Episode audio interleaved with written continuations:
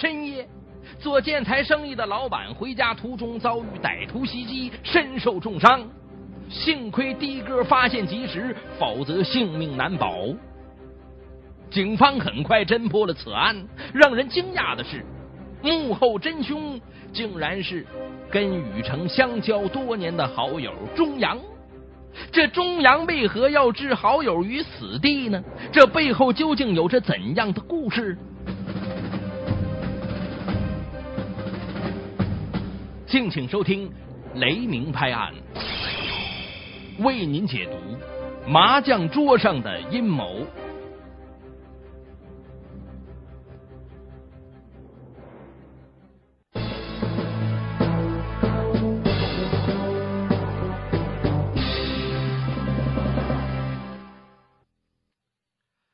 一九九四年，二十四岁的钟阳大学毕业，因为工作分配不如意，他选择了在一家私营企业。做建材推销员。第二年，他与在一家事业单位做财务工作的冯梅结为夫妻，两人很快有了自己的小孩，小日子过得挺甜蜜。一九九七年五月，冯梅辞去公职，和丈夫一道筹资成立了达旺建材商店，在两人的细心经营下。小小的建材店在短短的四年时间里面，就发展成了当地颇有名气的建材贸易公司，代理了好几个品牌的建材，总资产近三百万元。二零零四年五月的一天，达旺公司举行大型的店庆活动，为此请来了当地一家礼仪公司的二十名漂亮女孩做礼仪小姐。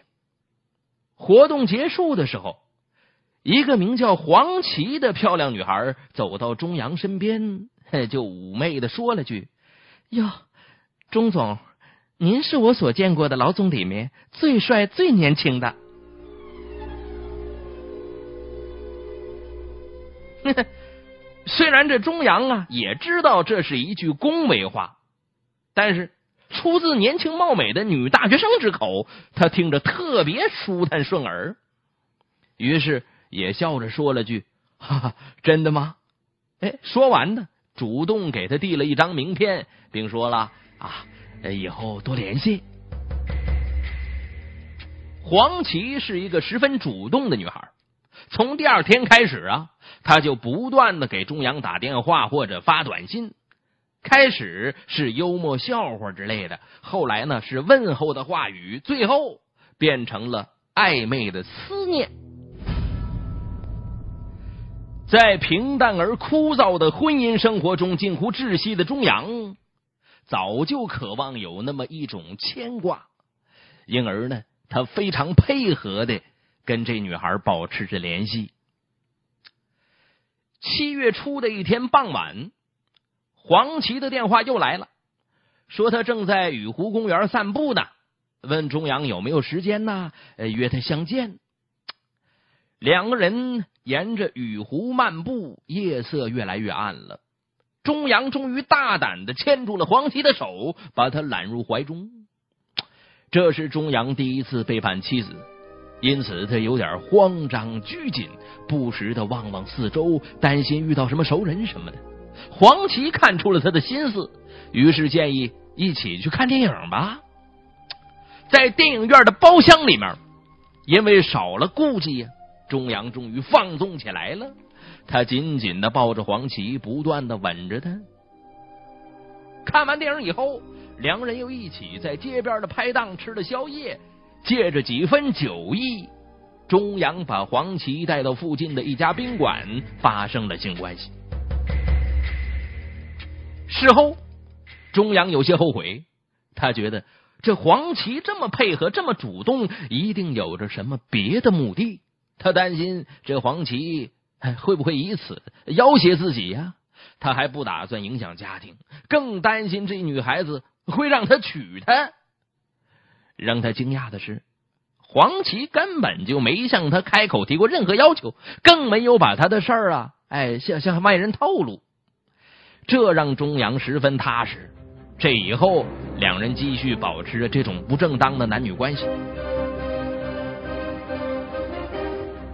二零零四年十月底的一天，那女孩子黄琦见时机成熟了，便对钟阳说了：“哎，老是这样下去也不是办法呀，我们还是分手吧。我妈给我物色了一个男朋友。”哼，说完呢，他还拿出了一个男人的照片给钟阳看。钟阳已经深深爱上了黄琦了。他怎么也不愿意自己喜欢的女人成为别人的妻子啊！于是对黄琦说了：“我不许你嫁给别人，我爱你，我要永远和你在一起。”黄琦哭泣着说：“你又不能娶我，我们怎么在一起呀？难道要我永远过过这种见不得光的日子？”望着楚楚动人的情人。钟阳激动的承诺：“好，我一定能娶你，你相信我。”哼，这钟阳说话算话，当天晚上回到家里就跟妻子提出离婚了。冯梅虽然知道丈夫在外面有了女人，但是她一直觉得他不会不顾她和儿子而闹离婚。见丈夫居然绝情到这一步，她十分气愤，对丈夫说了。哼，你休想！我不会和你离婚的。此后，钟阳又几次向妻子提出离婚，但妻子每一次都说了，绝不离婚，拖也要拖垮你。可是啊，这钟阳铁了心要离婚了，妻子的倔强没能让他心软，反而使他更加讨厌妻子。由于妻子不愿离婚，钟阳决定向法院起诉离婚。可是，一个律师朋友却告诉他呀：“哎，法院能够判决你们离婚，但是你妻子是受害方啊，法院在对你们的财产进行分割的时候会向他倾斜。也就是说呢，妻子将得到绝大部分的财产。”哟，这钟阳心想：如果自己的财产减去大部分。不就一下子由大老板变成了小老板了吗？这如何才能把财产都留在自己的手里呢？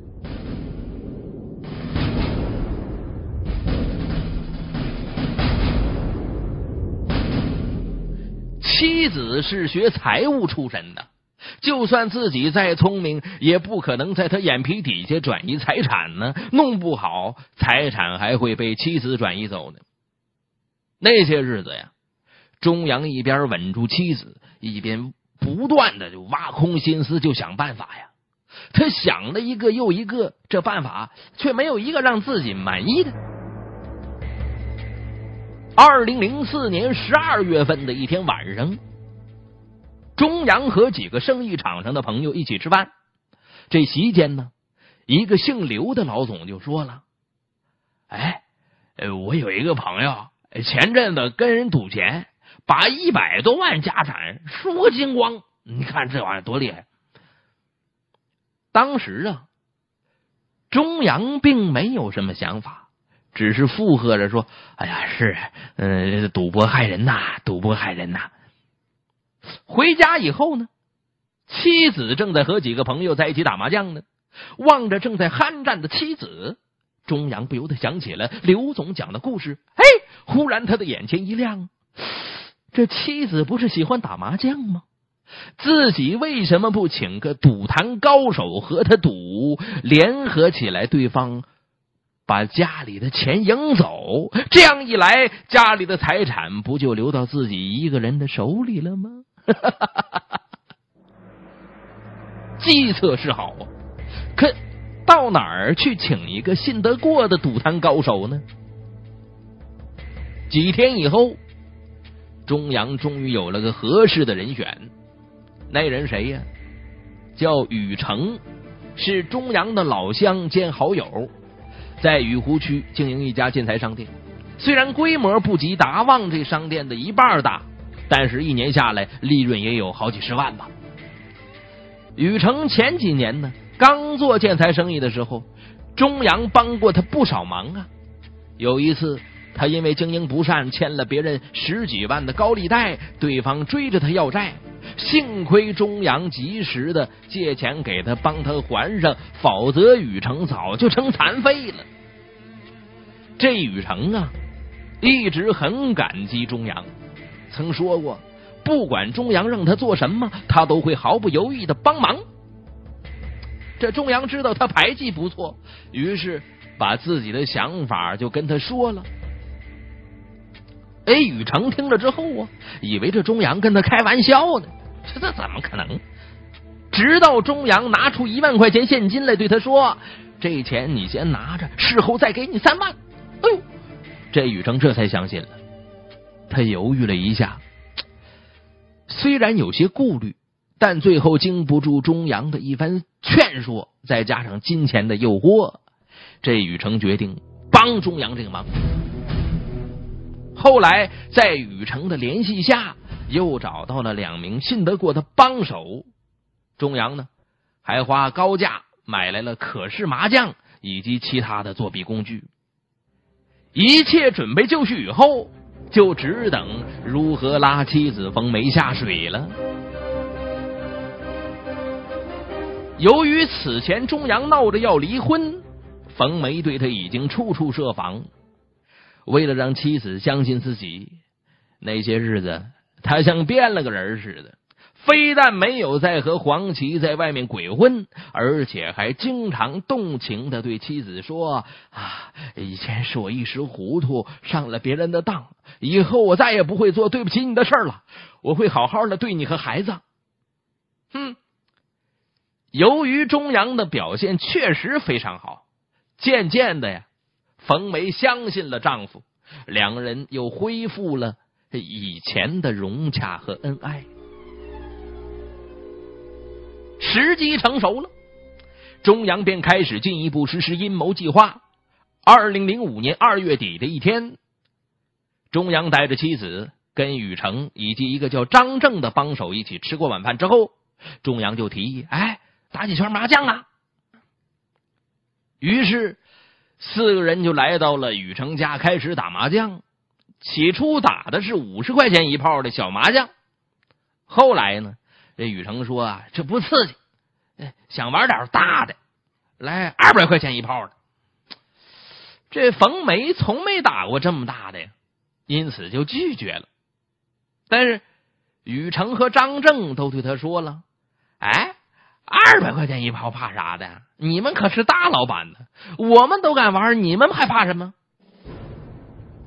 那中阳呢，也在一旁对妻子说了：“哎呀，行，别扫了人家兴，就陪他们玩玩。”冯梅当时手气正旺，被大家这么一说，于是壮着胆子继续玩麻将。四个人从晚上八点打到深夜十二点。结束牌局回家的时候，冯梅整整赢了三万块钱。哎呦，他兴奋的不得了啊！一路上激动的对中阳说了：“哎呀，真刺激！四个小时赢了三万多，以后你们打麻将一定要叫上我啊！”此后的半个多月时间里面，四个人又相继打了三次麻将，每一次啊都是冯梅和钟阳赢，赢的冯梅都开始飘飘然了。可让冯梅郁闷的是啊，这种好运气只延续了一个月。从二零零五年的四月初开始，她跟丈夫手气开始变差了，两人几乎每次打麻将都输，而且一次比一次输的多。不但先前赢的十来万全都送回给了雨成和张正，家里的存款也少了一大截。这冯梅也想过收手。可她怎么也静不下心来，总是想把输掉的钱赢回来。而中阳呢，也在一旁给她打气：“啊，我们以前每次都赢，现在却输那么多了。这运气这是轮回转换的，我们肯定还会转运的。”可是时间过去了三个多月，冯梅和丈夫把家里的一百五十多万存款输得一干二净。好运还是没降到他的身上。这时啊，冯梅虽然是屡败屡战，屡战屡败，但他还是没有收敛。输红了眼的他呀，一心只想翻本中阳呢，也假意劝他啊，我们要不别赌了，输就输吧，以后我们再挣。哼，冯梅哪里听得进去呀？对丈夫说了啊，一百五十万呢，我们干了那么多年才攒下的积蓄，我不甘心，我一定要赢回来。二零零五年八月，在冯梅的不断游说下，中阳假装心疼的把家里的两台本田车卖掉了。可很快，将近三十万的车款也输的一分不剩。短短的半年时间里面，冯梅和丈夫近三百万元的财产就这样输的只剩一套住房了。冯梅整日垂头丧气，她甚至几度。想自寻短见，钟阳虽表面上十分沮丧，但是心里面可是乐开了花，因为那些输掉的财产最后全都到了他的手上。为了防止妻子发觉，他事先用一个亲戚的身份证开了一个户头。雨成呢，每次把他们赢到的钱交还给他以后。他都会把这些钱秘密的存在这户头上，几个月下来，户头上有了二百七十万元，夫妻共同财产几乎全成了他的个人财产。条件成熟以后，钟阳再次开始酝酿离婚。虽然手握巨款，但他平常做的十分谨慎。他一边故意装出一副寒酸相，一边不时向人们诉苦，说妻子沉迷赌博，把家里害惨了。哎，这许多人呢，都被他这谎言给骗了，纷纷指责这冯梅呀，不该这么赌钱。很多人还对钟阳说呢：“哎呀，你这媳妇是个败家子儿啊，你跟他一起过，你你还不如离了得了。”嘿。这正中了钟阳的下怀。二零零五年十月底，钟阳向妻子再次提出离婚了。开始的时候，冯梅不愿意，但在钟阳答应把家里唯一值钱的财产那住房让给他以后，哎，急于筹钱翻本的冯梅呀，很快就答应了。二零零五年十月二十九日。两人顺利办理了离婚手续，钟阳把儿子送到父母身边，自己却住到了黄琦家里面。嘿，这回终于随了愿了，很快跟黄琦就结为了夫妻。而冯梅在取得房产以后，很快就把房产卖给了别人，二十多万元房款不到半个月，哎，又输光了。无家可归的他，只好到长沙。投奔姐姐了，让钟阳做梦也没有想到的是，这富贵还没来得及享受呢，哎，麻烦已经来了。二零零五年十二月初，禹成在广州进货的时候贪图便宜，结果进了一批劣质建材，销出去以后啊，引发了安全事故，结果白白损失了四十多万。为了度过经济难关，禹成找到钟阳了，想借二十万应急，说一个月就还他。这钟阳想想，他曾帮自己大忙过呀，哎呦，而他还会还的，于是就借给他了这二十万。可是一个月过去后，禹成的生意并没有出现转机，因此他非但不能及时还钱给钟阳，反而再次对钟阳说了：“哎。”钟哥，求你再借我十万，下个月我一定还上。这一次呢，钟阳拒绝了。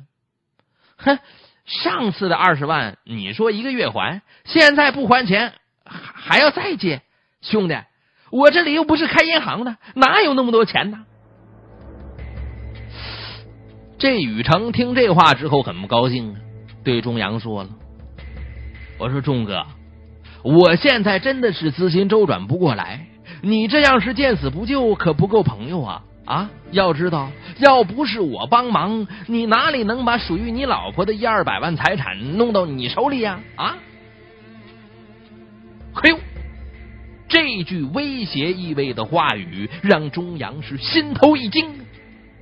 他知道自己不能得罪了他，要是他把自己的阴谋讲出去，那可就麻烦了。几乎没怎么犹豫。钟阳便再次借十万块钱给他，临走的时候，钟阳对雨成说了句：“钱我是借给你了，但你要及时还我，我的钱也不多，我也需要资金呢。”但是钟阳错误估计了雨成的为人，从第二次借钱开始，雨成压根儿就没想过要还他钱。雨成觉得自己抓住了他的把柄，就应该多从他身上捞几笔，反正他的钱也是不义之财。从二零零五年十二月到二零零六年六月初，雨成以各种各样的理由，以半带威胁的口气，从中阳手里借走了将近五十万元现金。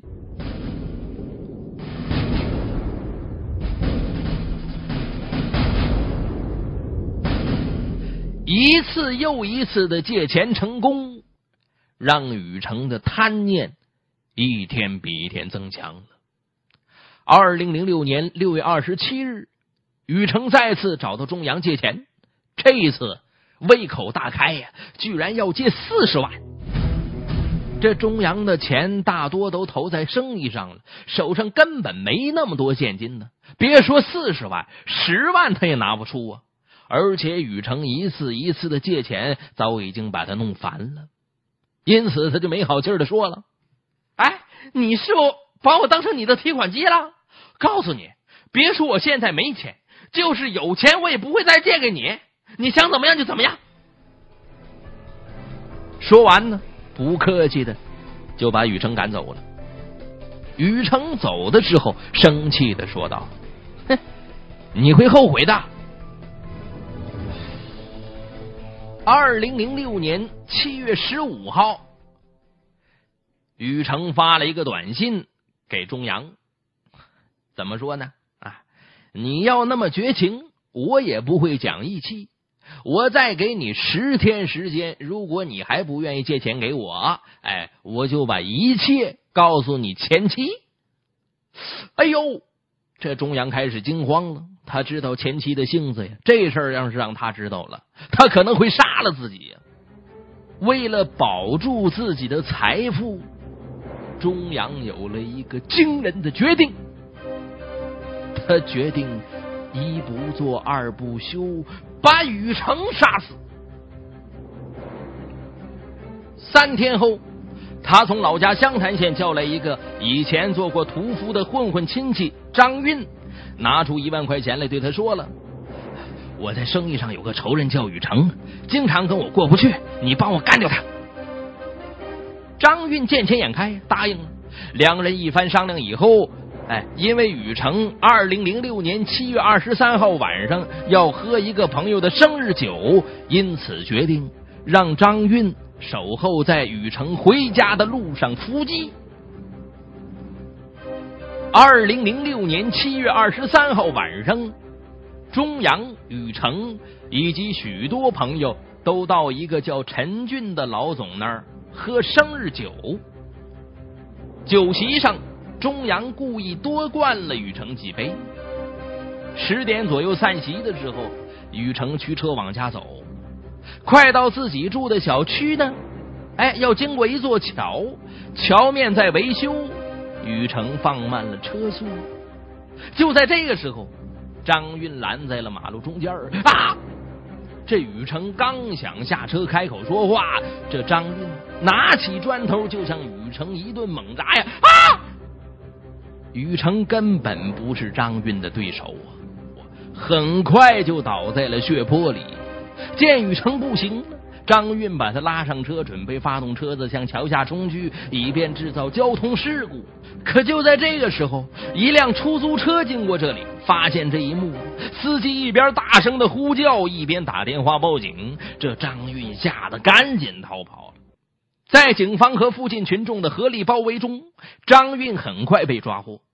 起初，他一口咬定是雨成的车子撞了他，才引发的打斗。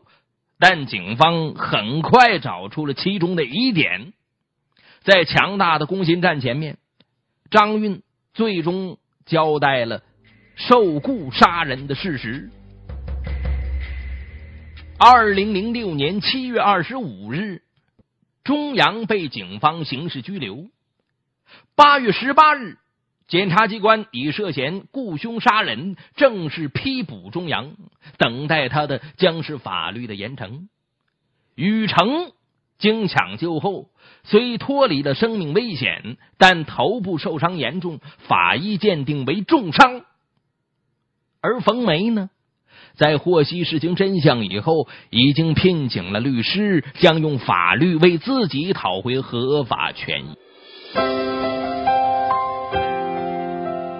国听网整理发布最新章节，请登录网址国听点 co 查询收听。